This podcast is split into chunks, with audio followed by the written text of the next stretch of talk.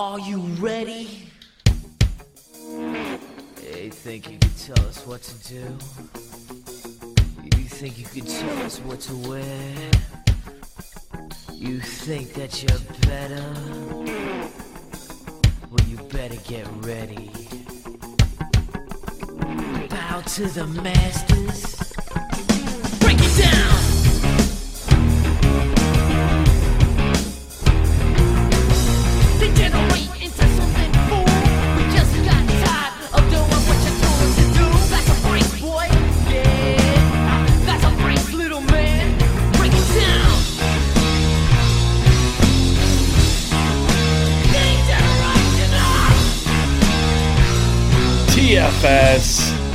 DJ Nation. What is up? What is happening? Back again for another week. We are on to the NFL playoffs. Some of the best time of the year, some of the most profitable time of the year, for that matter, as well.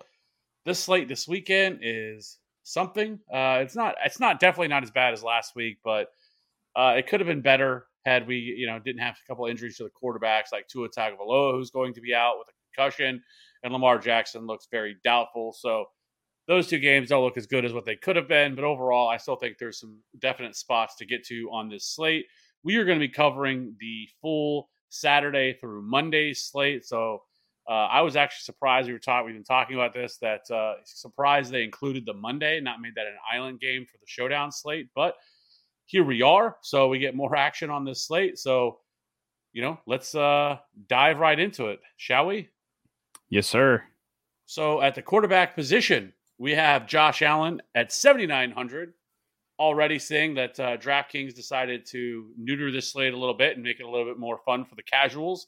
Uh, but I digress. We have Joe Burrow at 6,900, Justin Herbert at 66, Dak Prescott at 6K, and then Kirk Cousins, Tom Brady, Trevor Lawrence at 5,700, Geno Smith, Daniel Jones, Brock Purdy, and the possibility of Teddy Bridgewater and Tyler Huntley at 5K. So, Maddie, we were talking pre show, and I'm just going to get it out of the way. My favorite quarterback on this slate is Daniel Jones. I think that with all, even without Josh Allen on this slate, I just don't think Miami is going to be do a whole lot to be able to push him. I think Daniel Jones uh, point per, per dollar can match Josh Allen on a week to week basis. If you look at Daniel Jones over the past six games, he actually leads all quarterbacks on this slate in rushing yards with 270. He has the same amount of touchdowns. He actually has more passing yards than Josh Allen. Now, there's a caveat to that because obviously there's one less game in there because of the, the missed game there, but still, uh, it's almost 300 passing yards. So, roughly, he's right on track with him. And yes, Daniel Jones can be a little boom or bust, but he still has a high ceiling. The last uh, the last game he played in, he scored 36. The game before that against Minnesota, he put up 25 DK points.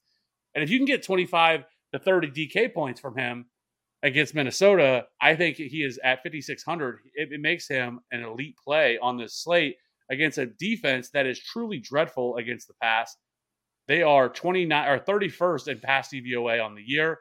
Over the last four games, they are 25th in pass DVOA and 28th in rush DVOA and his ability to run the football makes him such a good play. So I love Daniel Jones on this slate. I'm going to have a ton of Daniel Jones. I think you can stack him with Darius Slayton. You can stack him with Isaiah Hodgins. You can stack him with Richie James. Yes, those aren't sexy names. I understand, but there, there's still a lot of upside here, and also because of his rushing ability here on this slate. So that is going to be the quarterback that I absolutely love on this slate. Yeah, it's kind of scary that I'm right there with you. Uh, it's you never want to be on a chalk Daniel Jones, but I feel like that's that's where the train is headed for this weekend. But I I agree with everything you said. I mean, you look at uh, the ceilings for the quarterbacks that are on this slate, and I mean, Josh Allen's probably the only one that can act absolutely go go nuclear here. Um, I don't know with the the QB situation for Baltimore. I don't know that they will be able to push uh, the Bengals enough and and and granted, the Bengals can can go out there and win forty one to, to six, and and Joe Burrow throws for five five touchdowns and four hundred yards. Like that's definitely possible, but we've already seen you know Burrow play Baltimore twice this year. He hasn't nuked the slate either time. Um, and I know one of those times I think he was missing Tee Higgins, but still, Uh, this the Ravens defense has been you know better as the years gone on. Uh, they've it's just the game feel the game feels gross, and and Vegas agrees. They've got it at a it's that's the lowest total on the slate. It's a 40 and a half. So we've got Seahawks Niners at 42, Chargers Jags 47 and a half, Dolphins Bills 43 and a half with a big spread of, of almost 14 points. Giants Vikes have the highest total of the week at 48. Uh, Ravens Bengals lowest of the week at 40 and a half and Cowboys Bucs at 45 and a half. So I mean it's it's Jags and Chargers and Minnesota and the Giants that's that have the two highest totals of the week. And you've got Dallas and Tampa Bay barely barely trailing those. And I do like I do think the the Tampa Bay pass game is really interesting. Dallas over the last few weeks they've they've had uh, some big injuries in their secondary. So you know we saw Trevor Lawrence absolutely pick them apart. They scored 40 points against them.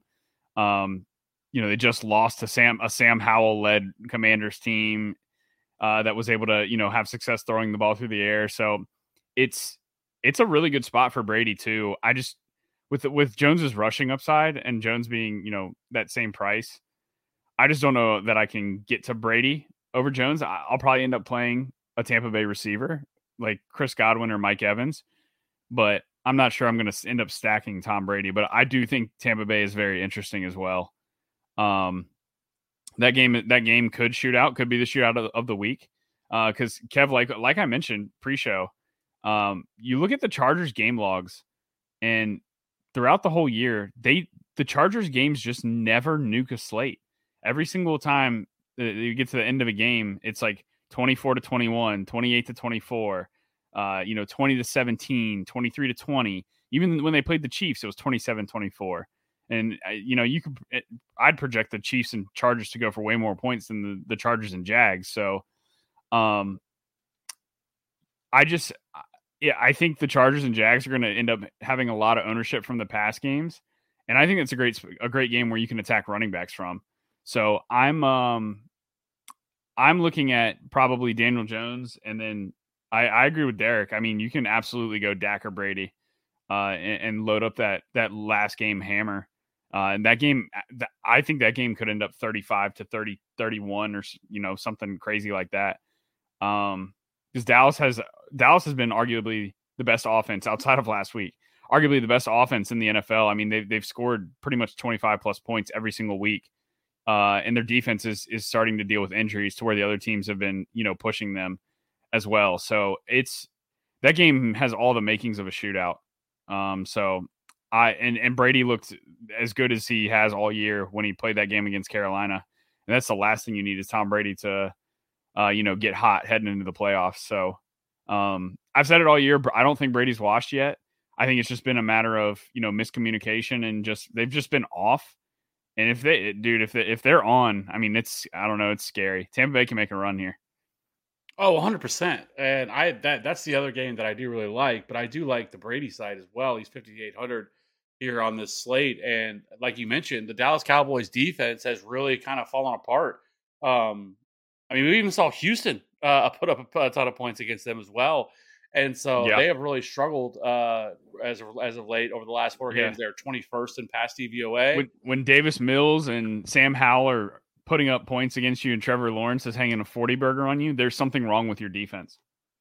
Yeah, and so Tom Brady can definitely go uh, can can go off.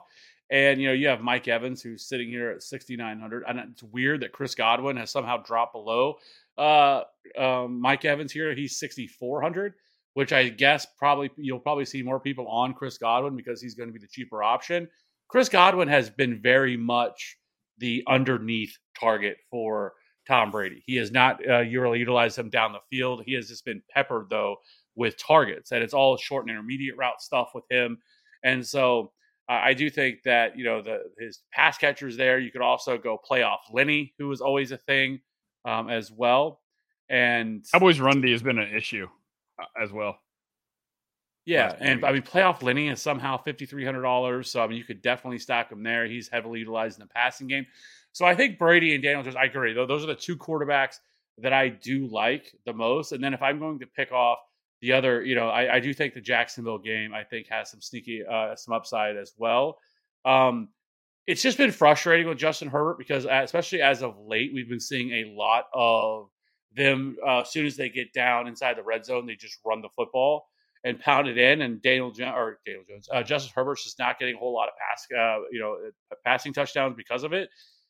And one thing that's going to be an issue here is that Brandon Staley, Mister Fake Sharp himself, should be fucking fired already. He should have been fired before the game even started by by playing his starters in an absolutely meaningless game and somehow getting Mike Williams hurt, who I don't think he's going to play. Um, it's possible he could. It's a back injury that he's suffered in the past. I mean, he's had back problems going all the way back to college, where he had back and neck problems all the way back uh, in that time. But there was zero reason for these dudes to be out there playing. They were playing for nothing, and his re- and his response to why he did it was even worse. It- It's I don't get it. Sit Justin Herbert, sit Austin Ekeler, sit Mike Williams, sit Keenan Allen. You don't play these guys in a meaningless game, and what happens? One of them gets hurt, and all it does is hurt this this passing offense because uh, this this offense started to come to life a little bit once he finally got all of his pass catchers back. Well, now you're back out without no Mike out, uh, you know, Mike um, likely no Mike Williams, and so that does hurt the upside here um, of of Justin Herbert. But I still think this game has enough uh, to I think entice me to want to play it. Jacksonville has been 18th in pass DVOA, but number three in rush DVOA over the last six games. So they've been really good against the opposing run. And I will say this, um, and maybe I can say this for when we get to. Uh, well, actually, before I, I, I'll say that before we get over running back. Um, is there any other quarterbacks you want to hit on? Like, I, you can play Josh Allen. I just it worries me that they're not that if if it's Skylar Thompson, that what do they really need to do to be able to beat the Dolphins? Like, I feel like they can crush them. They're probably not going to run the ball as much, especially with Josh Allen kind of uh, dealing with some nagging injuries. This you know uh, he's been dealing with. And I just don't think they're going to have to do a whole lot. And so, yes, he, he can go out and get 30. It's definitely possible. But I think it's also possible that if it is Skylar Thompson, that that they just run the ball, they play very conservative, get through the game, and get ready for next week in the rematch. That is going to be something everybody's going to talk about next week of the Bengals and the and, and the Bills. Yeah, I'm really I'm I'm going to be really excited for next weekend. Um, but but yeah, I agree. Um, and and to uh, just touch on the Jags really quick, they just kind of they put they have played some shitty offenses over the last couple weeks outside of Dallas. Uh, so I wouldn't um, you know, look into too much their their stats versus running backs. There's been like Houston and Indy without Jonathan Taylor and uh, some some really bad uh, teams that like they just gave up a hundred hundred plus and I think a touchdown to Derrick Henry last week. So, um, but it is worth noting that when uh, that every single team that's playing this weekend has played the opponent that they're playing already once this year at, at minimum. So uh, we do have some sort of a baseline for for an approach that teams have taken. Um, and if you look at uh, the Chargers when they played Jacksonville, they threw the ball like 45 plus times and they only ran it like 12. So they definitely skewed pass heavy in that game. So even though, you know, Jacksonville defense, you can run on them a little bit. Uh, I think if you're playing Ekeler, you're you're playing him for his pass catching role, um, which you know I guess this can be a good segue to running backs because I don't have any other quarterbacks to hit on. But you'd be playing him for his pass catching role anyways. He caught eight passes in that game uh, earlier this year. Uh, you know, and the running back on the other side of that game, Travis Etienne. I mean, James Robinson lit up the Chargers for 100 yards and a touchdown on only 17 carries, and and now James Robinson's not even the fourth best running back on the New York Jets. So that tells you, you know, how successful this this Jags rush offense can be, and we've seen Etienne uh, look like the Etienne from Clemson over the last couple weeks with his explosive ability. So um, I really like both running backs from that game, uh, and I, I'm expecting the passing attacks to be popular uh, with the quarterbacks that you know they've had success this year. But I, I I just think you know the running backs make a ton of sense from from that game and, and get my QBs from one of the later games, whether it's you know Minnesota and and the Giants or Dallas and Tampa. But yeah, I, I, there's not a whole other running backs that I love honestly outside of ETN. I mean, you can sell me definitely sell me on Fournette. Uh, you know, I don't think they're gonna.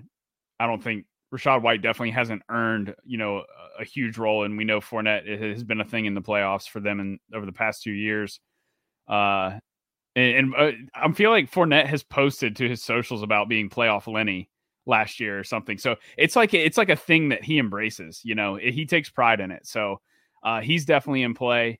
Uh, there there is an injury. I know we we you know have kind of scratched off Miami, uh, you know, from a quarterback standpoint, but uh, Raheem Mostert. Raheem Mostert definitely. It sounds like he's dealing with a severe uh, finger, whether it's a thumb or finger issue.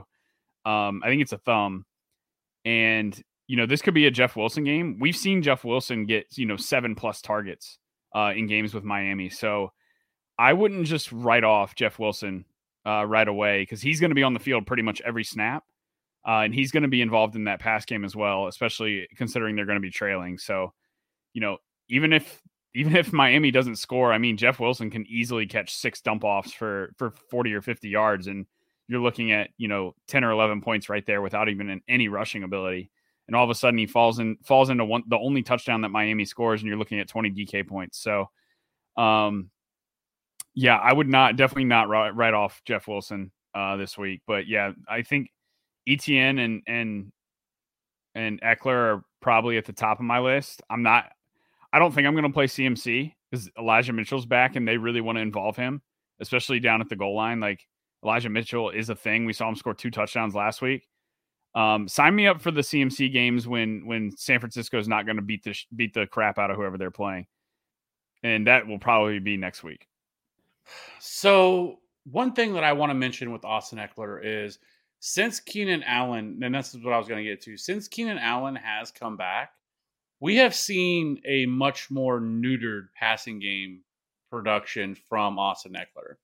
If you look, he basically, since he's come back over, I mean, really over his last four games, uh, he's had three targets, four targets, four targets, and four targets. The pass catching work hasn't been there for them. Um, and uh, for him. Now, I'm not saying that, that you know he can't you know be a guy who gets 10 plus targets, but uh, it certainly hasn't been there for him lately, and so he becomes a little bit more touchdown dependent on that. Um, the one one counter argument now, no Mike Williams. True, yeah, but I, I, mean they still have Josh Palmer and they still have some of these other options. But yeah. yes, and I do. Mike and Williams I, we'll time. talk about Palmer when we get to receivers because he'll he'll probably slot mainly into the Mike Williams role, which we saw him do earlier this year when Mike Williams was out. But yeah, uh, it's I I definitely agree. Um, with both Keenan and Mike Williams on the field, Ekeler is definitely taking a massive hit. But uh, I will counter argue that one of the two will likely be out this week, and that would be Mike Williams. And so I think you know from just from their their usage earlier this year, where Ekeler saw well, how many targets was it? I know he had eight catches. Because I, I Uh, don't think because like even like Mike Williams, like Mike Williams wasn't seeing a ton of targets. targets. Like so, if you look at Mike Williams over the last four, he's seen eight, four, ten, and five. Like it's not like he's out here seeing this massive uh, bump in targets. It's been Keenan Allen who's who's seen this uh, who's seen a lot of targets Yeah. uh, from them. Uh, he, I mean, he's been just been peppered with targets. If you look over the last span, 9, 14, 11, 6, and 11. Uh, he- so he's kind of stolen a little bit of Austin Ekeler's shine. And um, so it does worry me a little bit with Austin Ekeler, considering how much you're paying to get up there at $8,300.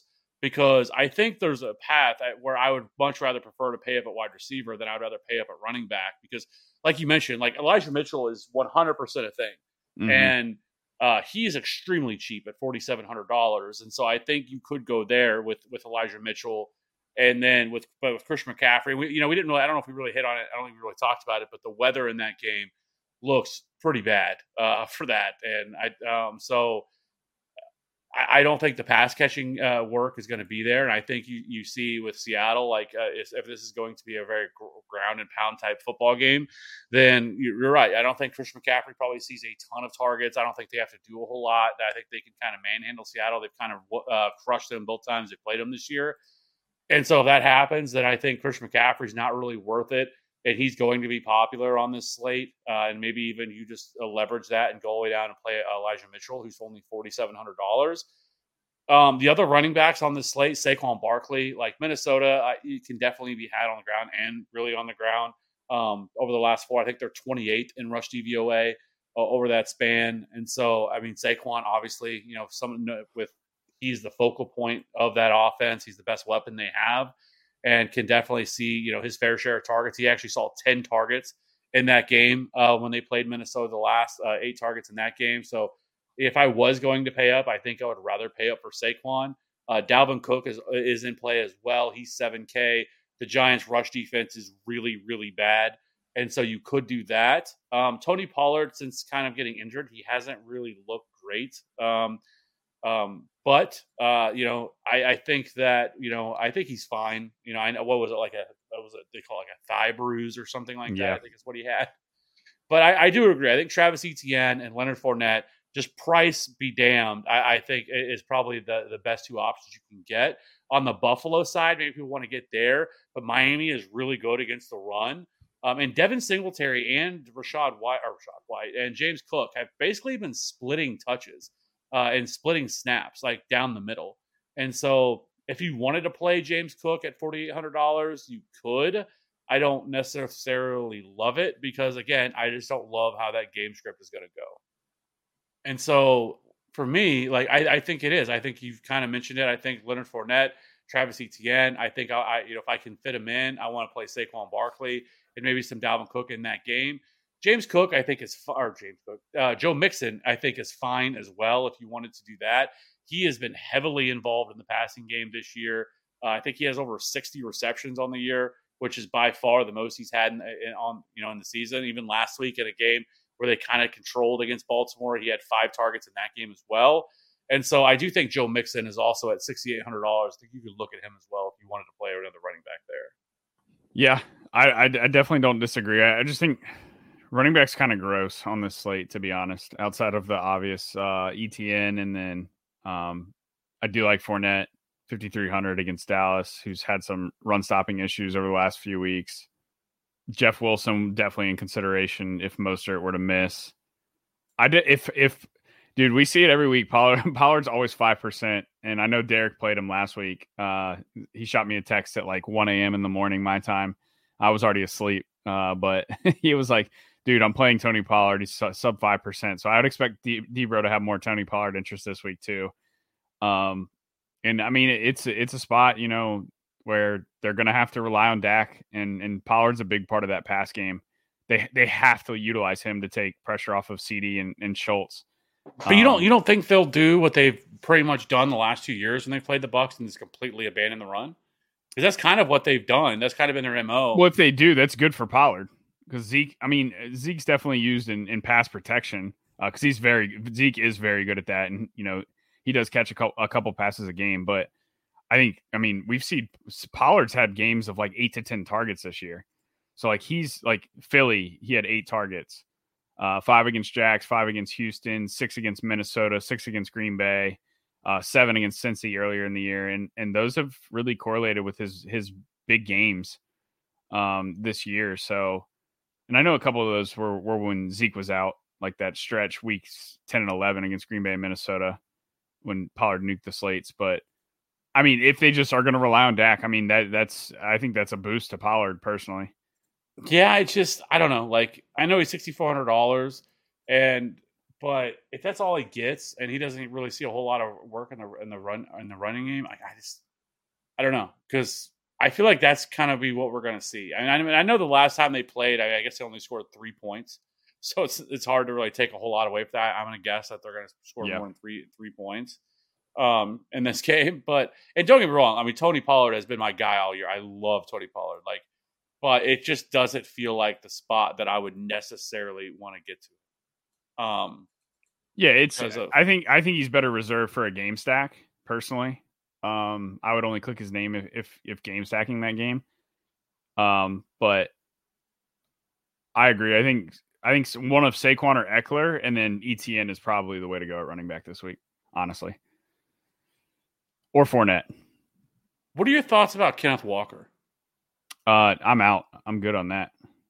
The thing that with him is he's so explosive that But Pollard and Pollard isn't. Well, he is. He is. But I, I think game script wise, this game is going to be different because if we're talking about the weather that it looks like it could be with high winds, rain, heavy downpours, like neither team is going to be throwing the ball. And so you're, you're really going to be neutering it to where you're going to have to run the football. And Kenneth Walker, I mean, obviously, is, is I mean, he has three straight games over 100 rushing yards. Um, you know, obviously, that's you know the Rams have been really good against the run for the most part this year. The Jets have been really good against the run. You know, the Chiefs have had at times have been really good against the run as well. Um, this is a, I think he is somebody that that maybe could go a little bit overlooked here. I know it's not necessarily the greatest spot. I know San Francisco has been pretty good this year, but he's also been utilized a little bit in the pass game. So if they're going to, you know, um, you know, maybe do some short dump offs, I mean, he could be somebody that the last time they played, he saw five targets in that game. Like he's just so explosive that it, I mean, it's pop. I mean, I could see him ripping off a you know 60 yard touchdown, and he's 64 6100 dollars, so he's a little bit cheaper than Pollard. But this game script kind of tells me that that's the way this game is going to be played. And he's sixty one hundred dollars, and he's going to have no ownership whatsoever because it's the the 49ers. And you know, I, I so I, I, don't hate it. Like, I, yes, it's then it's more of a it's more of a tournament play, but he could be a guy who, who ends up scoring you know a touchdown or two, and it really wouldn't surprise me. Yeah, my, my thing with him is, I mean, you you go through his game logs. He only has two games over twenty DK points this year, and granted, they were both thirty point games, but those came at those came against the Chargers and Arizona, who are argu- arguably the two best running back matchups on the board uh, in the NFL this year. So, um, I, every other game that he's played, and I mean, he only he didn't start Week One against San Francisco, so you throw that one out. But uh, I mean, he did have a only had 47 rush yards against San Francisco a couple weeks ago. So, I mean, he probably gets you 15 but I think that you know one of the one of the big boys like Saquon or Ekeler is going to end up with 25 to 30, and then I think ETN also is going to flirt with 20 25 as well.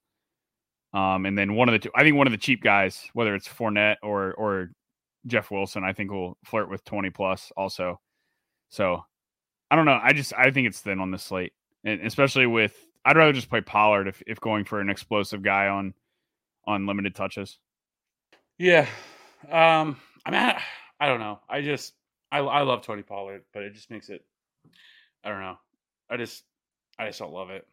Like it's not it's it's not out of the question that Tampa Bay just smacks the shit out of the Cowboys. It's, this, I mean, this weekend you're not wrong. You're you definitely know? not wrong. So I don't know. Uh, I mean, Tom, Tom, Brady has never lost to Dallas, so. Well, that's because Dallas are frauds, but uh, yeah, no, they suck. So Their offense is good, but their their defense their defense has won them a lot of games this year. Um, but and Dak, I mean, and Dak has thrown a lot of pick sixes, yes, but a lot of them have actually bounced off of the receiver's hands, uh, and into the defender's hands. So like they're not all his fault. Granted, he has taken a lot of risks and some of the throws he he sh- probably shouldn't have made. But I mean, that's the type of quarterback that he's been. He he makes aggressive throws.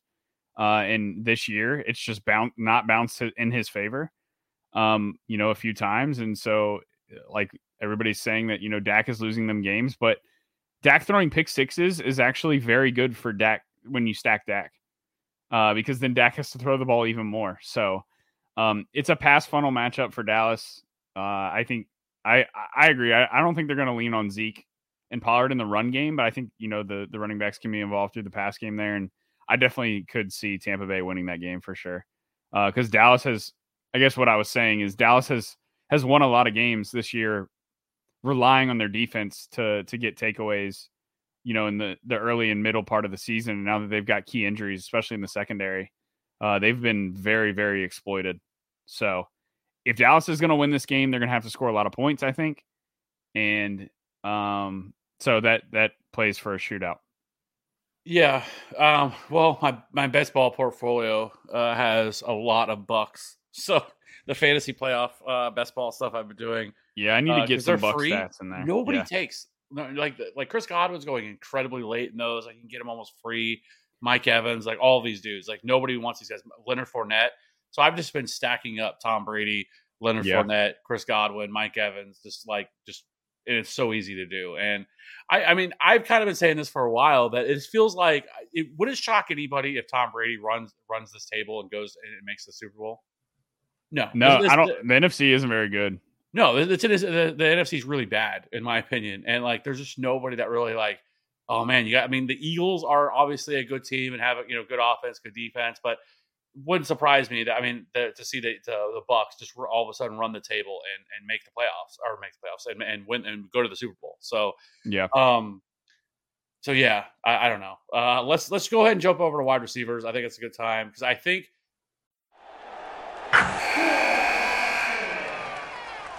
Wilson, you sent the game winning email at the buzzer, avoiding a 455 meeting on everyone's calendar.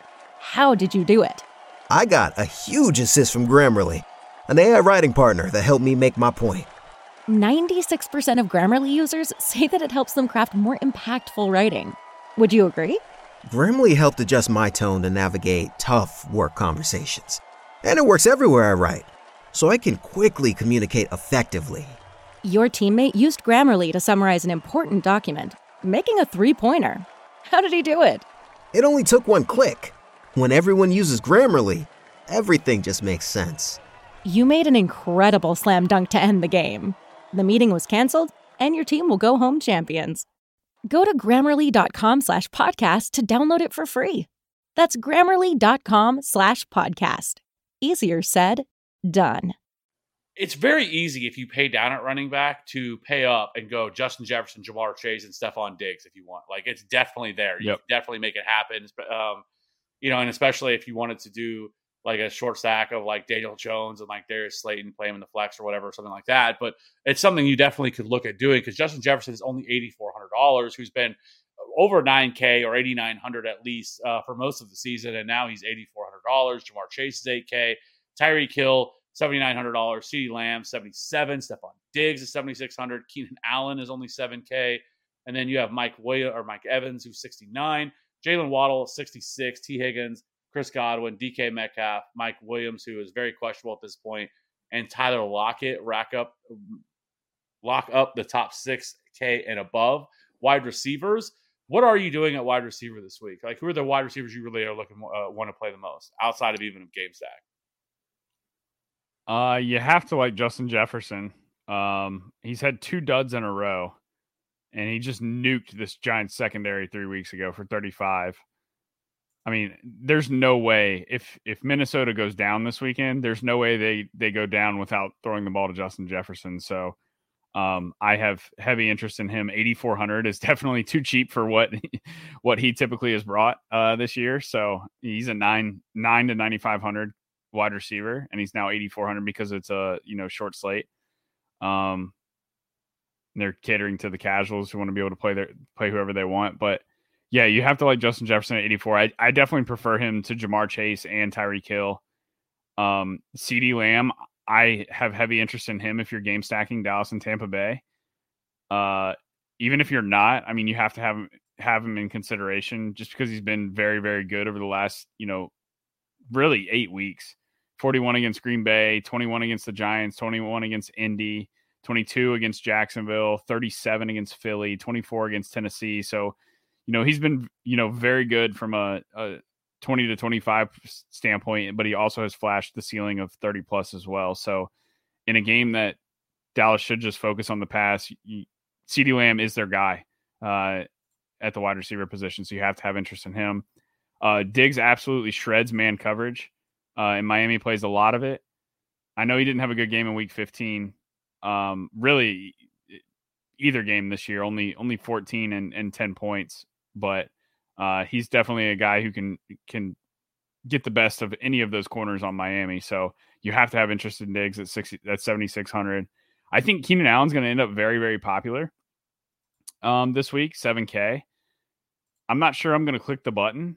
Um, but I mean his his volume has been absurd. I mean, he is just getting fed, you know, 11 to 15 targets on a weekly basis. So uh definitely some interest there, but I think he's gonna gonna garner a lot of ownership and I mean, Chargers are traveling east. You know, they and they just no showed against Denver. They absolutely could no show here against Jacksonville, and I wouldn't be shocked at all. Um, so definitely a little concern there. Um, we already mentioned, you know, Dallas and Tampa Bay, so you have to like Mike Evans, you have to like Chris Godwin in that game. Uh, Tee Higgins at 6,500 is is comical. Uh, why is he priced that low? I, I'm not sure because he's pretty much been, uh, you know, on par with Ja'Marr Chase over the last two seasons from a, a per game standpoint. And we know he has 30 plus point upside, uh, and and can get the best of those secondary corners uh, that he should face against Baltimore. Um, so I definitely think Tee Higgins is interesting, even though I'm not on Joe Burrow this week. Uh, they could just roll all the production to one guy, and it, it could definitely be T. So um, you have to have interest in him. Um, outside of that, the San Francisco guys are cheap, but I just don't see myself going there. Uh, we mentioned Josh Palmer. If Mike Williams is out, definitely a good play. Even DeAndre Carter, if if Mike Williams is out, is a solid play. Um, Gabe Davis at 4,800 feels free, but I mean, Gabe Davis has just felt, also felt like a trap all year, right? It's like every week Gabe Davis gets, gets cheaper, and we keep saying that he's a good buy low candidate that he can smash the slate, and then he goes out and gets seven points. So it's like, at what point is Gabe Davis just you know not this this great play anymore? Um, he's he's uh I've gotten to the point where I actually just think he's he's he's he's fucking terrible. Like he he's not a good football player. Like like I I'm done with with, with believing that that Yeah, he it's is a like thing. Like every we week- also hyped him up because of like what happened because of the playoffs last year. he year. nuked right? the playoffs last year. yeah, Yeah, he crushed in that game, and like we all thought that he was going to be this thing, and you're you're attached to Josh Allen, and he was going to see a lot of targets. And he has. I mean, he's he has multiple games this year with, with pretty decent targets. I mean, Yep. I mean, last week against New England, he had ten targets in that game, three catches, no touchdowns. Yep.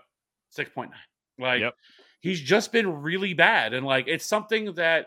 The, I mean, obviously, we're not talking about the offseason, but the, something the Buffalo Bills desperately need to figure out. Like, they need more wide receiver help. They still have Stefon Diggs, obviously, but you know, like they, they don't really have any elite options, you know, and Gabe Davis just isn't it. And yeah, if you want to take a shot on Gabe Davis, by all means you can. He's forty eight hundred dollars and he's attached to Josh Allen. Maybe he does score a touchdown. He doesn't need to do a ton to get there. Um, you know, he, he could, you know, even if he gives you fifteen, you know, I, I think it, it's it's it's more it's more than good enough at forty eight hundred dollars that he could get there. But I'm not expecting some nuclear performance from expect especially with the type of game script that this is. Now, next week, if depending on where he's priced, after playing the Bengals, then yes, he, he becomes a little bit more of an interesting play in, in terms of tournament play. Yeah, no, I I totally agree. It's like it's like every week he just gets talked about, he gets popular, and I'm just like his price just keeps going down, and he just keeps doesn't producing fantasy points. So uh, like, at what point do we just not play Gabe Davis anymore? And so I think I'm off the train, and this will probably be the week that where he pulls the the Pittsburgh uh, game where he catches a 99 yard touchdown on the first first drive of the game, but um. You have to have interest in Zay Jones at 4,300. He's been, you know, arguably the the one B in that offense to behind Christian Kirk, uh, and even Kirk is playable at fifty nine hundred. Um, that whole I, I just really like the Jags this week. I think the Jags beat the Chargers personally, um, so I, I like the Jags offense at home there. Uh, and then the Giants are free. We talked about how much we love Daniel Jones, and and Daniel Jones had his second highest uh, attempts of the year against Minnesota, um, and he had forty two. So that should tell you, you know, that the Giants aren't afraid to throw the ball against Minnesota, and that's what teams have done against Minnesota all year is, just throw the ball against them because they're so bad in the secondary. So it's like Richie James thirty nine hundred, Darius Slayton forty two hundred, uh, Isaiah Hodgins forty one hundred. Like all of these guys are free, and they've all been crushing over the last few weeks. So like I don't know how you just don't play Richie James against the Vikings, who have just given up a ton of production to slot receivers. Uh, and against Minnesota, he had 11 targets, eight catches for 90 yards. Didn't score and still scored 17 DK points. So 3,900. I, I just, I mean, am I stupid for wanting to play all these Giants receivers or like, like t- talk me out of them, please, because I just Well, want to can't because it's Slayton such an and incredible. Richie ma- James. It's such it's such an incredible matchup, and like if you look at Richie James, like speaking of him, like he has 40 targets over his last six games, Uh-huh. and uh, that is top 12 among all wide receivers on this slate. And so that is, that is weeks 12 through 17. I did I didn't include 18 in that because uh, obviously that would uh, there's skewed in that because obviously the Giants didn't really play. Some other teams rested some players, so I just went 12 through 17. And yeah, he's top 12 in targets uh, over the, over that span. And uh, so 34 catches, 331 yards. Uh, you know, and so he doesn't have a touchdown that you know, uh, so he's a little bit more touchdown dependent. But he he's their slot wide receiver, and he plays and he gets a, he gets a lot of targets from them or from Daniel Jones. Uh, the last time they played, he saw 11 targets in that game, eight for 90. If he can find the end zone, then uh, you know he could be a smash play, and he but he's done it even without it. Um, or I know that is incorrect? Now I see that he scored. He scored uh, week seventeen. Oh, it was a rushing touchdown. That's what it was. So he actually has two rushing touchdowns. That's what I was missing because those are passing. He has no uh, receiving touchdowns or two uh, rushing. But so they're also utilizing him a little bit on the ground as well. And so just Richie James, I think, uh, is kind of morphed into what they probably were hoping with uh, Wan'Dale Robinson. Right, that's kind of what they drafted him to be. Uh, kind of this guy and that's what Richie James has stepped up to be. And so he's thirty nine hundred dollars, and you're getting a player who is top twelve among all wide receivers on the slate in targets. And so, yes, uh, he is one hundred percent in play. Darius Slayton can definitely, you know, kind of he's kind of the, the field stretcher for them, sort of they utilize on deep passes. And so, you know, Darius Slayton could also be in play as well. At um, Slayton's gonna price. Slayton's gonna nuke a slate one of these days. And this could be the one. I mean, he's It's- definitely it's been it's been Hodgins and James getting you know getting the, the the points over the last few weeks, and I think I think everybody's gonna roll to Hodgins and and and James and and like Debros mentioned in the comments, like Hodgins has been their red zone guy. What if they don't make it to the red zone because Slayton's housed you know two 40 yard bombs? So I I don't know. I I think at some point Slayton's gonna nuke a slate, and this absolutely could be it. Oh, absolutely. Uh, the last time these two teams played, four for seventy nine for him in that game. But um, and he was Zay, like you already mentioned, Zay Jones. He is incredibly too cheap at forty three hundred dollars. He actually has more targets than uh, Christian Kirk over the, over that same span that I was Yep. just talking about. Um, Zay Jones is actually eighth in targets. He has forty eight um, over the last six or the last six games. And Christian Kirk has 40 over that span. So we've seen eight more targets. And really, we'd probably be talking a little bit different about Zay Jones had he had not he, but had Trevor Lawrence not just miss it. I mean, that was the easiest wide open touchdown that he had that he could possibly have, and just just over overthrew the ball by ten yards at least. Uh, just completely missed Zay Jones in the end zone in that game against the the Titans last weekend. But uh, Zay Jones has been really really consistent. He's been really solid. He's been one of the best options, pass catching options for them uh, for the uh, for Trevor Lawrence in this Jaguars offense. So uh, Zay Jones, forty three hundred dollars is way too cheap as well. Um, you know, I, I definitely agree there. Um, there's Didn't, just a, didn't Zay nuke the Chargers earlier this year too? I feel like I, I'm pretty sure he just like he fits the scheme of what of how you want to attack the Chargers. he went. Uh, yeah, he scored 24 and a half uh, DK points. He's Yeah. uh, ten catches uh, on eleven targets Yep. for eighty five yards in that game. Because he's uh I think Debro. Debro's mentioned how Zay Jones has been very good against uh zone teams this year. And I think Kirk has been their man beater. And I'm pretty sure the Chargers play a ton of zone. D, D, D, Derek's still in the in the chat, so he can he can definitely correct me if I'm wrong. But off the top of my head, uh, that is what rings a bell. Which which would line up with how they use Zay in the first matchup, right? I mean, if you saw you said 12 targets, 11 targets, 12 targets, like that's a lot. and that was early in the year too. Chargers are very good against the slot. Yeah, which would be Kirk. Yes. So So, and then, and then I mean, if you want to go down further, you talked about DeAndre Carter.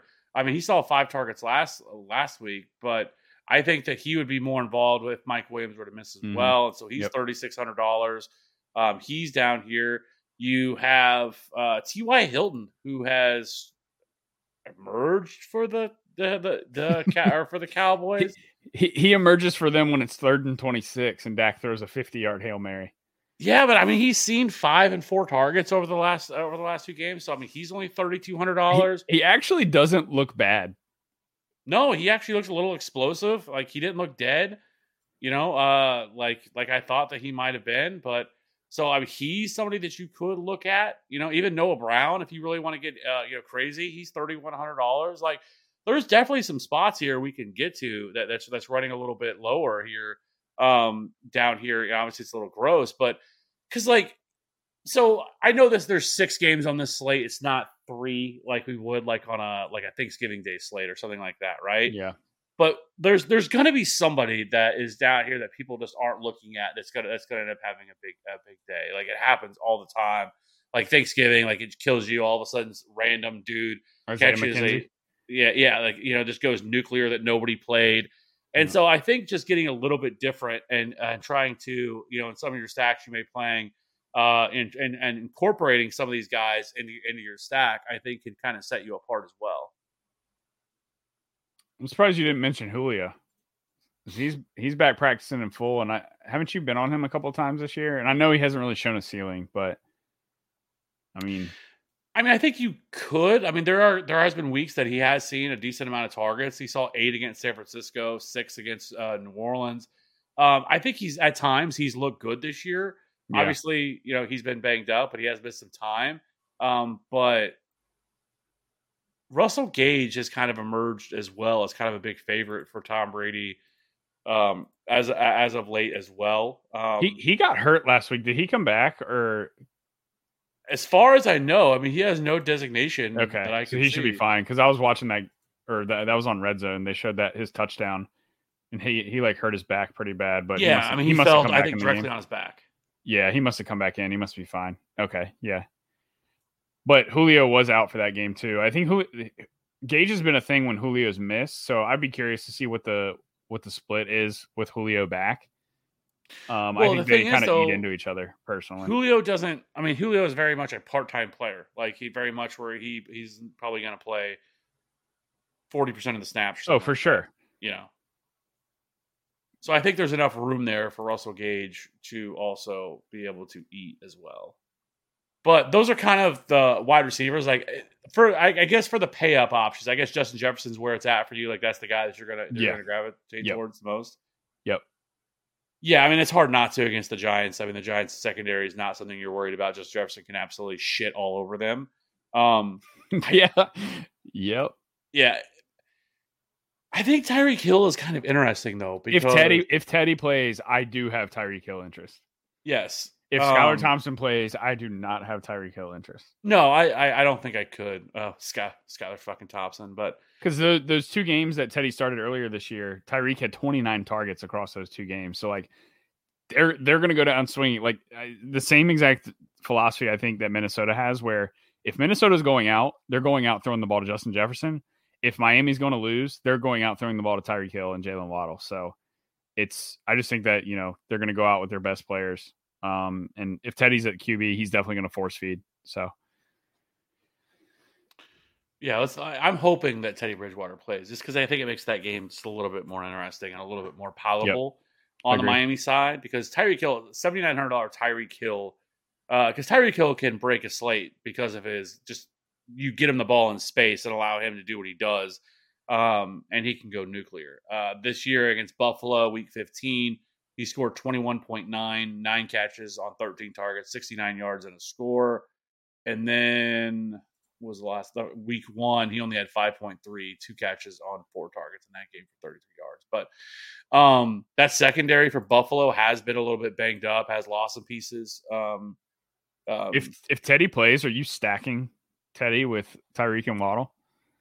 ugh. Teddy's 5100, Tyreek's under 8k and Waddle's 6600. I mean, it's affordable. oh man, what if they started Mike Glennon? Oh god. No neck or long neck Glennon. I was about to say no neck. He's got the biggest neck in the world. Well, him and Davis Mills are in a competition on who has the longest neck, but uh Skylar Stark. Yeah, I mean I think it's gonna be, but I think I mean at least there's some encouragement with Teddy Bridgewater that he's gotten in some limited he got another limited practice today. I'm doing a quick uh Twitter search to see if I can find any info on it, but but yeah, that's pretty much where I'm at for wide receiver. I don't know if you have anybody else. Yeah. Um I just want to mention Tyreek just because of his uh you know what he can do on a slate and he's probably going to carry zero zero ownership. Um and then, you know, Keenan Allen you already mentioned. I do think it's like Deebo Samuel being $5700. I know uh Debro in the chat keeps uh, uh bringing up Deebo, but that weather's saying what it's going to be, I don't really want to play any of the 49ers pass catchers to be honest with you. Yeah, and, and the, the thing with 49ers is they've got like nine guys that can score a touchdown. So it's like they can all just, you know, score 14 or 15 points and San Francisco scores 40. Like it, it's like none of their guys have ceilings outside of Kittle who can double tutty or or I mean, yes, Deebo can score twice. That's absolutely a thing and especially can do it on the ground. So he's definitely somebody you can play by himself. Uh, and he's way cheaper in this week than he's ever been. So, I mean, I don't hate it. I would definitely Clinton Mills only have turtlenecks in their closets. Jesus. I don't know. That should be that funny. As soon as I saw it, I lost it. oh, Oh, that's a good one. And Bills only have turtlenecks in their closets. That's that's that is a good one. um, but yeah, it's I think Deebo or you know one of the running backs or or Kittle. I would just one off them. I wouldn't I wouldn't stack up San Francisco just because they they do so much random stuff and so many guys can score for them. Like I wouldn't be shocked to see Jauan Jennings catch a touchdown or something. Kyle Ju- the Kyle Juszczyk. Uh, you know, people like that. Elijah Mitchell, CMC, Aiyuk, Kittle, Deebo, uh, Ray-Ray McCloud. Like there's just so many guys that they use, especially when they get down at the goal line. Backup tight ends.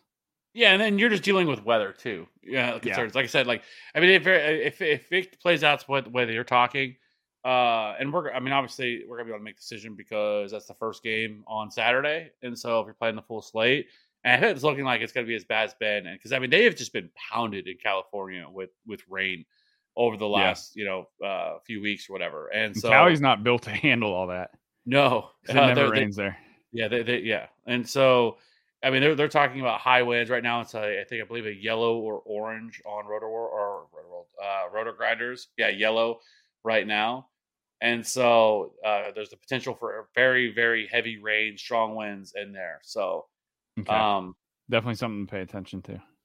yes, um, Yeah, I'm just gonna be off that game. I like that's it's the first game of the week. I'm just gonna scratch that game off my list personally.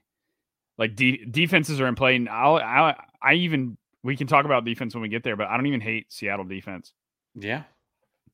Um, I'm good on wide receiver if you want to move to tight end. Yeah, let's go over and jump over to tight end. So you have George Kittle up top at 61, Mark Andrews 52, TJ Hockenson at 51, Evan Engram at 44, Dalton Schultz 43, Dawson Knox is 4K, Joel Everett's 39, Isaiah Likely at $3,300. And then, you know, uh, this the rest of the bums down here. Guys like Mike Gesicki, Noah Fant, Hunter Hurst, and Daniel Bellinger, Cade Otton. All these guys are here. Uh, what are you doing at tight end? Or or are you pretty much just sticking your tight end at whatever game stack you're you're going to be running for that? Yeah, I mean, I think my tight end's probably going to be attached to the QB from the game. Like if, if you're playing Brady and Dak, I mean Schultz makes a lot of sense. Um, even K- Otton's interesting there. Um, if you're playing Daniel Jones, uh, I would absolutely attach TJ Hockenson to that, considering the Giants had zero answer for TJ Hockenson uh, three weeks ago. 16 targets, 39 DK points uh, against the Giants. So I I may just end up playing just Hockenson, but uh, I, I definitely think the Dallas Tampa Bay tight ends are in consideration. And then also if if you're playing Lawrence or or Herbert, uh, both Engram and Everett have to be in consideration as well. But Hockenson would definitely be my my top pick. Yeah, I mean, what are your thoughts on Isaiah Likely? Do you think I don't I have not been able to figure out why for the life of me with the Baltimore Ravens having literally no other pass catchers that they could trust, why they haven't tried to run more Isaiah Likely and Mark Andrews together. Like I know that that you know they're both obviously move tight ends and the, and the but like they're Isaiah Likely is clearly hashtag good at football. Like we, we continue to see it anytime they give him like heavy usage. Um, he he comes through. Last week he had 13 targets in that game, eight catches for 103 yards against this same Cincinnati defense. And I, I don't know why they don't utilize both of them more. Uh, it just it just kind of blows my mind the way that the way that this works.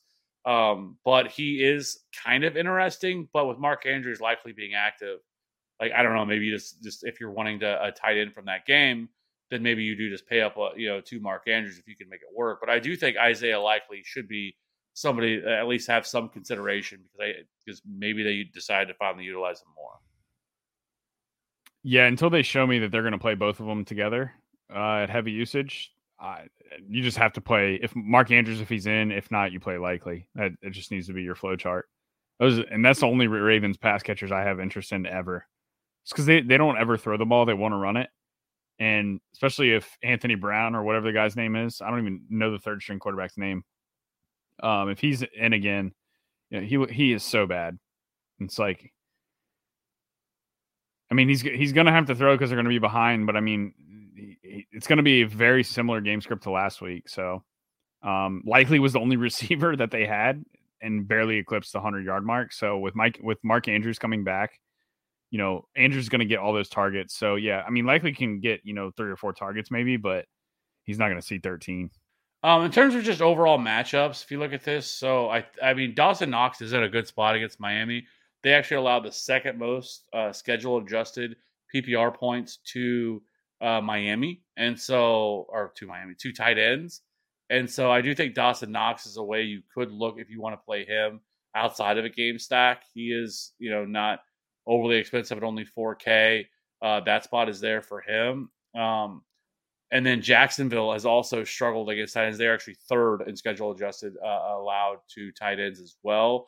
So Gerald Everett at thirty nine hundred dollars, but man, he's as frustrating as all get out. Uh, Yeah. Really, to be honest to you, like he just his usage has dropped. Tr- I mean, almost tremendously. But another situation where you know, with Mike Williams, you know, out, maybe they utilize Gerald Everett more, especially inside the red zone and They stuff could. like that if they need to.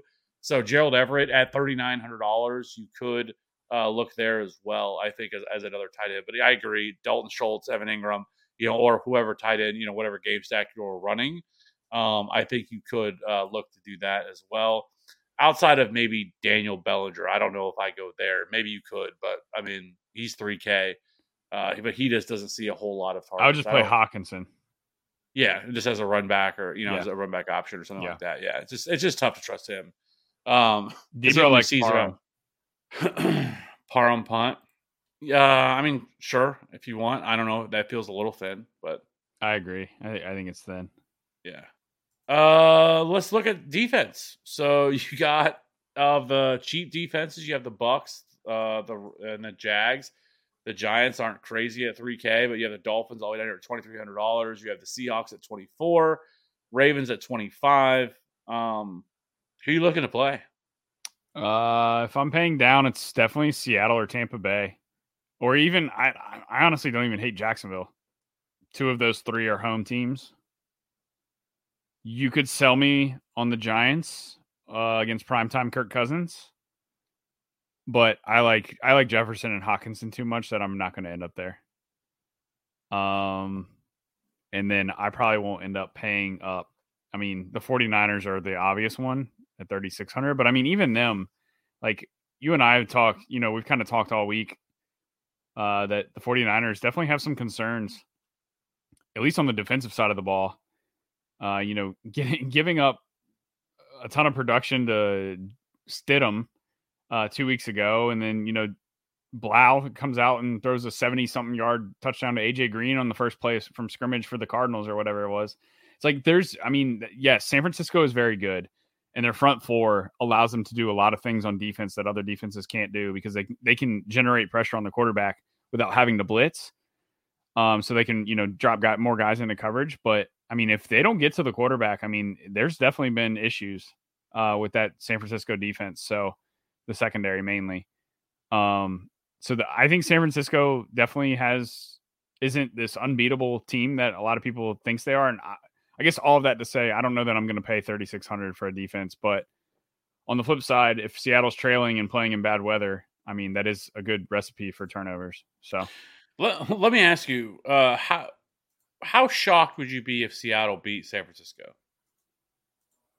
Because I'm going to say not at all. I would I would not be shocked. I wouldn't be shocked. Um, I mean Seattle's Seattle's definitely not bad, and they play Seattle. So the way the way that Seattle plays, and I mean you mentioned this when you talked about Kenneth Walker. Seattle just wants to grind you down and just keep it a one score possession every single game for the, the entirety of every game. Like whether they're winning by one touchdown or losing by one touchdown, they don't really care as long as they have a shot to win when when it's all said and done. Um, and like they've been that way even with Russ when Russ actually looked halfway decent for them. Um, like they never blew teams out. It's always been you know let's just win win and grind these close games and. You know, I wouldn't be shocked if it's a low scoring close game. And I mean, Vegas Vegas kind of agrees. It's a 42 total. I mean, the spread's nine and a half. So that's kind of they're kind of baiting you to take that, you know, nine and a half San Francisco line. And I, I feel like that's kind of trappy. Like I, I feel like that game could end up as a one one touchdown game.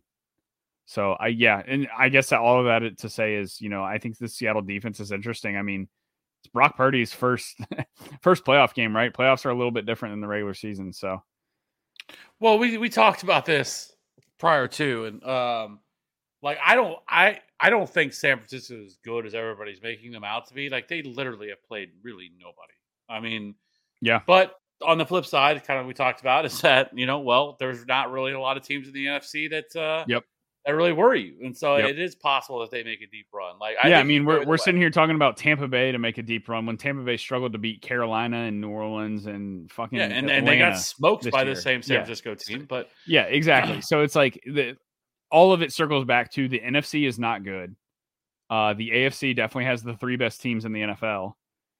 Um, I I think all three of the Bengals, Bills, and Chiefs are better than Philly, uh, and I think Philly's better than San Francisco. So, um, yeah, I would not be shocked to see the NFC just completely turn turn on its head at all. yeah, I no. so I don't know. Uh, anyways, that being said, uh, there was a question here I, I was going to try to get to, uh, but I figured we wait. Oh, uh, legendary pest control just running in doing a, a play playoff fantasy league. Who you got to make it to the Super Bowl? Who do you got? My pick is Kansas City. And I know that they don't I don't know if you're doing a, a fantasy playoff league, I mean obviously they have a buy. Um but I think Kansas City makes it out of the AFC. And I will say it's definitely my pick would be definitely one of San Francisco or Philly from the NFC. I'll say Philly too. I know that's the two one seeds, but I just I think they're the two best teams. I But if think I, if I was drafting, I will say if I was drafting for a playoff uh, fantasy league, I would prioritize Cincinnati and Buffalo because those are two teams that could beat Kansas City and make it to the playoff, the Super Bowl, and they play this week too. So you'll get points for them this week if that makes sense. No, I, I I I don't hate that either, and I think both of those teams are good enough to knock off the Chiefs. Now, unfortunately, they have to play each other next week. Yeah. um, unless, but that's that's a good thing too. Is if you know you definitely get if you were to go you know load up somehow get both Bills and Bengals on your team, you're pretty much guaranteed AFC Championship guys, unless one of them gets upset this week. But I just don't see that happening. yeah. Um, because I th- I think AFC Championship is probably Kansas City and Cincinnati. I think Cincinnati's better than Buffalo is, and I think the the fun times come to an end after this weekend. I think Cincinnati can beat them, and it, the the Bengals can definitely beat the Chiefs. I mean, they did it this year. They did it last year twice.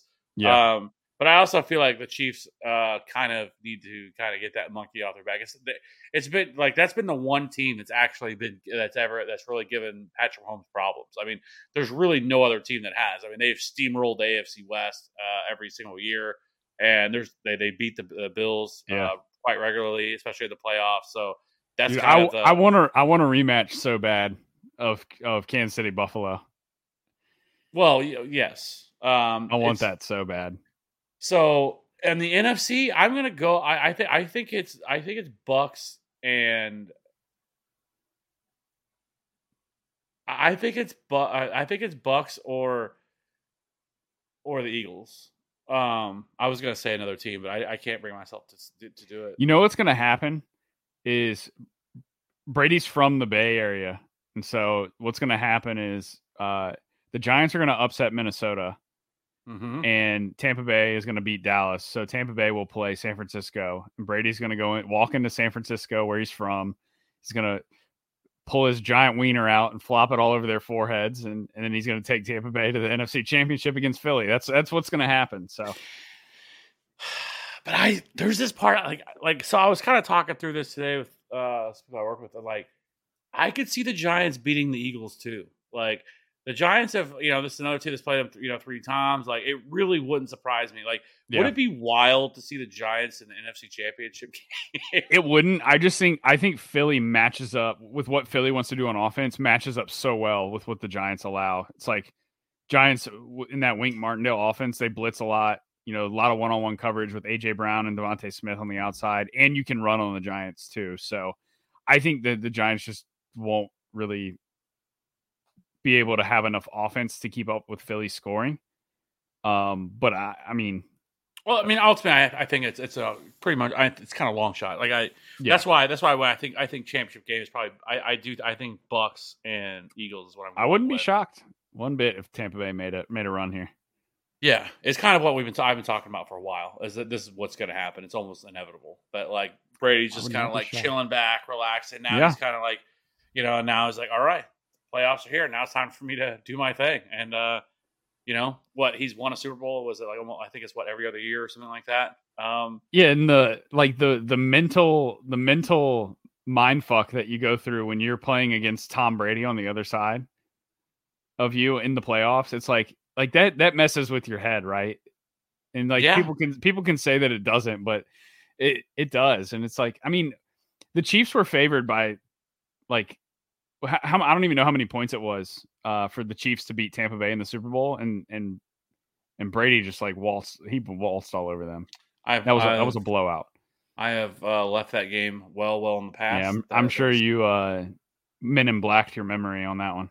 Yeah, that was that was brutal. Um, that's whenever the Chiefs side they need to get an offensive line, and so Yep. thank you, Tom Brady, for that. For because I don't know if they would have went out and uh, re- completely revamped their entire offensive line. So Yeah, Mahomes was Uh, running for his life that whole game. yeah, that was the game was where he was literally sideways. Yeah, and sideways. through the ball. And who uh, who dropped it? was it? is that- Damien Williams. It should have been a touchdown. I think it was Damien Williams who dropped it. it hit him in the face mask? Yeah, it. Yeah, should have been a touchdown. That would have been like the greatest touchdown pass of all time. yeah, and I mean they still would have got smoked. So they didn't really Oh yeah, they would. Uh, yeah, it's like uh, what's the, the baseball meme where it's like, oh Nick Nick Castellanos long drive to deep left field. That's a three run homer, and now the Reds trail seventeen to three.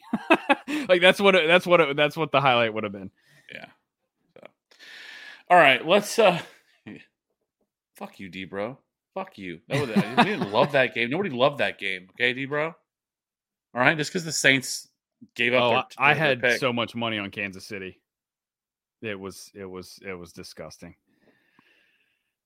All right, let's build a lineup. Let's build a lineup. We we usually do that All right. directly after we just kind of uh went through this. So let's build a lineup. Um, go ahead. Let, let's let's, let's yeah, you can start. Uh, Daniel Jones. All right, Daniel Jones. I hope he's Uh, not popular because I just want to play him. Let's play. Let's let's play Richie James. All right, let's uh let's run back Hockenson. You know what? I'm a little, let's go Chris Godwin. Uh, CeeDee Lamb. Yeah, I don't think it's I don't think it's a three running back week. You do not play running back in the flex on the slate. Absolutely not. Do we think about going Saquon in this stack, or could we? Uh, you could. I mean, he had ten targets last time they played Minnesota. I mean, it's definitely viable.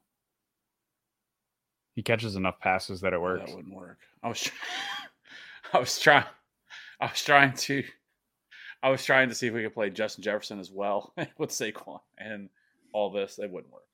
We'd have to find it. There's no such thing as a twenty seven hundred dollar running back, so that's not going to work. And we still could play Jefferson. I would just have to find a different running back. yeah, you can't play Saquon. You have to pick one of the two. Let's go Justin Jefferson and see if we can figure this thing out. All right. I think we could go Lenny. Yeah, let's go Lenny. We need a defense. Uh, let's just say fuck it and go Seattle. Yep. That leaves fifty two hundred dollars on the board, and we that would leave us with. What about if we go Elijah Mitchell, I'm good with Mitchell. or we could go James Cook? I think yeah, I mean I'm good with I'm good with going Cook and getting Bills exposure that way. I mean, they're both part-time running backs, right? You're just looking Or for do you touch- jump you're looking for a off of Hockenson if you're expecting Jefferson to go nuclear? If that if that's, I don't. Well, they they they both smashed the giant. Hockenson had 39 and Jefferson had 35. oh no, you're right. Yeah, yeah, yeah. Thirty eight. Like that's that's just how they attacked the Giants. Was hey, okay, Hockenson and Jefferson. That's all you're gonna get. That's what. That's just how they did it. So it's. I mean, it's definitely viable if they both get there. What we could do, uh, I was gonna say we come off Lamb and play Pollard. That would open a lot, up a ton of salary. Then you could probably you could go. uh Actually, I might be down for that. You can do Pollard and ETN, or put Pollard up at running back and not play ETN. You can play like Tee Higgins. Kind of like Lamb though. He smashes. Hmm. Or there's another route. Uh, we can play Saquon, and then in the flex you can put Darius Slayton for a double double giant stack and just go full blown. That would actually be a triple giant stack actually if you played Slayton down there. You play Zay Jones. Yeah, you could do that. I actually don't hate that at all. So what I have the the the shell that I have in right now, so it'd be Daniel Jones, Fournette, Barkley, Richie James, Godwin, Jefferson, Hockenson, Zay Jones. So that would be two Tampas with no no Dallas run back, uh, with three Giants and two Minnesotas, with a Zay Jones one off, and that leaves you thirty one hundred for the defense. You do something like that, but it depends how bad you want a Dallas guy in with the Tampa Bay guys. So, or we could do Daniel Jones, Leonard Fournette, Elijah Mitchell, Richie James, Chris Godwin, Jefferson, Hockenson, CeeDee Lamb, and then you'd have twenty nine hundred dollars up for defense, or you could just lock in the Seahawks twenty four, leave five hundred on the table is also an option you could do I'm too. I am good with Mitchell and Lamb for sure. That's kind of what I was thinking. I, I think I like that more. So Yeah. let's let's lock that in. So we'll go Daniel Jones, Fournette, Elijah Mitchell, Richie James, Chris Godwin, Justin Jefferson, Hockenson, CeeDee Lamb, and Seattle D with five hundred dollars left on the table. I like it. Works for me. That's going to win all the monies there. So we'll lock that in. And was there's oh yeah, just built one. Brady Ekeler, Fournette, Justin Jefferson, Godwin, Richie James, Bellinger, ETN, Tampa Bay defense. Thoughts? Brady, Fournette, Godwin, Tampa DST. That's just a Bucs onslaught there with no Dallas run back. Ekeler, Jefferson, James, Bellinger, ETN. I mean, it's got the the lineup has probably the best, you know, floor plays of the slate, right? It's got Ekeler, Jefferson, and ETN. Arguably the three best floor plays outside of Saquon. And you've got just a Bucs onslaught. Only only guy I'm not sold on there is Bellinger. Yeah, I don't like that at all. Um, Bellinger, just because, like I said, like he just doesn't see a whole lot of opportunity whatsoever. He mainly sees like three targets. Um, I wanna do Like if if I was if I was playing a Brady team and punting tight end, I'd probably just attach Otton to him. But I don't know that I would want Fournette, Godwin, and Otton. I guess you could. I mean, if you're playing Brady, you're hoping he throws three or four touchdowns. It's definitely viable. So we have Justin Jefferson, Godwin, Ricky James at 39. I just want to see if I play with this a little bit. Lexi has ETN. And DST, we have the Bucs.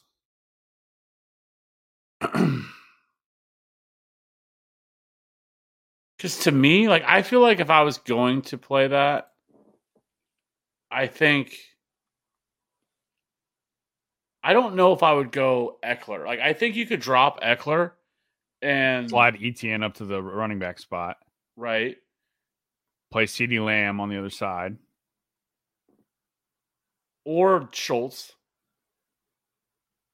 Or you can play Schultz in the tight end spot and then do whatever you want in flex instead of CeeDee Lamb. And then if you're wanting a run back on the Charger side, that leaves you just enough to get to Keenan Allen at 7K.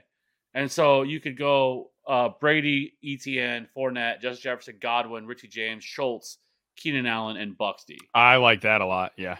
Yeah. I like that a lot. Yeah. I I agree too. I think that looks a lot better. I'm just such a firm believer in, and and both you and Derek know this. I'm just playing. and, and playing Otton with the tight end. Yeah, you your- can play Otton, but just the tight end from that game in general. When games go off, the tight ends usually go with it, just because they're they're a, a lot of times they're responsible for touchdowns. So I mean, it's possible too. If you didn't want to play that many bucks, if you don't want to, you know, feel comfortable, you could play Otton instead of instead of him. Um, and it would actually give you enough to get to like somebody like Tony Pollard at sixty four hundred dollars. He would be back in play. You could do that because that would leave you at sixty eight hundred dollars at running back if you didn't want to play Fournette and you wanted to switch. You could do something like that, or drop down from Keenan Allen and play somebody a little bit cheaper. Um, uh, that you could do that too, and that would free you up enough money, maybe. Um, I guess then from there you if you wanted to go back to Ekeler, for example, and play Ekeler and ETN, you could do that, and then that would still leave you Or five hundred dollars. or if you don't want to play Schultz, you can drop Schultz to Otton and then upgrade Keenan Ekeler to like a Ja'Marr Chase or something. Uh, Keenan Ekeler, Keenan Allen. so it, that would look like Brady, Fournette, ETN, Jefferson, Godwin, Richie James, Otton, and then I'm guessing you would have enough for one of the big boy wide receivers like Ja'Marr Chase. You could definitely Yeah. do that too, yeah, or even CeeDee Lamb if you want if you want the Dallas run back, and then you could play San Francisco defense. yeah. There's a lot of different stuff. I just I don't I wouldn't play. I definitely think it's a good starting spot though. If you, if you like Tom Brady, like that's a very good, very good spot to start your team. Uh, with Yeah. that that build there, uh, I like that team a lot. I just wouldn't play Bellinger, like we Yeah, I-. I agree. So, all right.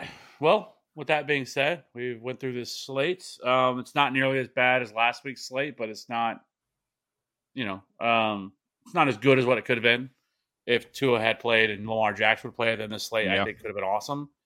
Uh, next week's slate does look like it's going to be, unless some crazy injuries happen this weekend or something like that, uh, could be amazing. Where we could be seeing the you know the Bills and the, the Bengals take on each other again. You're going to see the either the Chiefs and the Ban- or the Chargers, which typically are pretty high scoring, or the Chiefs and the Jaguars, which could also be high scoring as well. That game looks like it could be really good. NFC uh, Eagles are back in play. You're, we're looking at probably Eagles and what? I guess it's going to depend on if the Giants can knock off the the Vikings or not. If they don't, um, you know, then we're probably looking at what Vikings and 49ers probably. And yeah, it would be, yeah, it would be Vikings, 49ers, and then Yeah. Eagles and Tampa or Dallas. Yeah. So next weekend's slate does look really, really good. So I'm excited for next for the divisional round, but uh didn't want to get too far it. I still think this this weekend can definitely win you some money. I like how there's uh, multiple two uh, multiple different slates, Saturday, Sunday only, and then you have the Saturday to Monday, plus all the showdowns are going to be going on as well. So a lot of money to be made this weekend. So appreciate everybody rocking with us. We will be back again next week for the divisional round, and we've been promised by Debro. I'm sure he jumped out, so he, he I couldn't hold him to it, but uh, we have been confirmed that he said he is going to be here next week. So if he's not here next week, Get your pitchforks and your your Yeah. fire uh, and your hand grenades. yep, and We're going uh, to Debro's house. I will track him down and I will find him. Much like uh, they said. Okay, he gave his word. So he said he said he's driving in the car to Disney World. I, I hope he's got us like on the speakers right now. The- With his whole family listening, that we're coming to get him. Daddy, Daddy, what what is going on? so, anyways, keep it locked in here. Have a good weekend. Let's win some money this weekend. We'll be back again for the divisional round next week. Have a good weekend. Win some money. Bye. Tell me what to do. Know who you're talking to. Well, you better get used to the way the ball bounces. I see what you got, inventions and ounces. But that's a break, boy. Yeah, that's a break, little man. Break it down.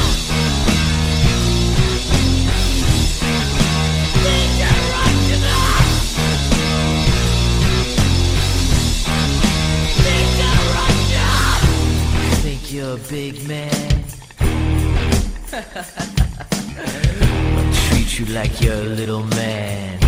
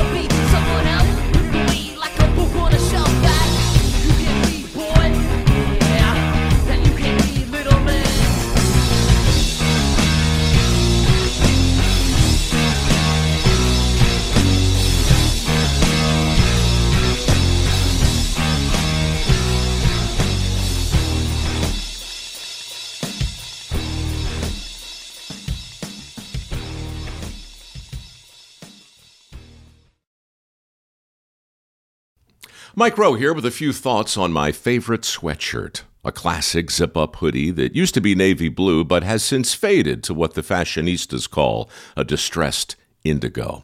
It's 13 years old, soft as a flannel bathrobe, and after a few hundred dirty jobs, demonstrably and undeniably indestructible. This is the kind of sweatshirt girlfriends like to permanently borrow. But I've held on to this one because I got it from American Giant. American Giant makes all their stuff right here in the USA so they can control every link in their own supply chain. That matters because when you buy American Giant, you not only get great quality, you create jobs for people in factory towns all over the country. No pressure, but if you give a damn about the business of making things in America, you got to support the companies who are doing it right. Go to american-giant.com slash Mike to get 20% off your first order. That's american-giant.com slash Mike. Everybody in your crew identifies as either Big Mac Burger, McNuggets, or McCrispy Sandwich. But you're the filet fish Sandwich all day. That crispy fish, that savory tartar sauce, that melty cheese, that pillowy bun. Yeah, you get it. Every time. And if you love the filet of fish, right now you can catch two of the classics you love for just $6. Limited time only. Price and participation may vary. Cannot be combined with any other offer. Single item at regular price. Ba-da-ba-ba-ba.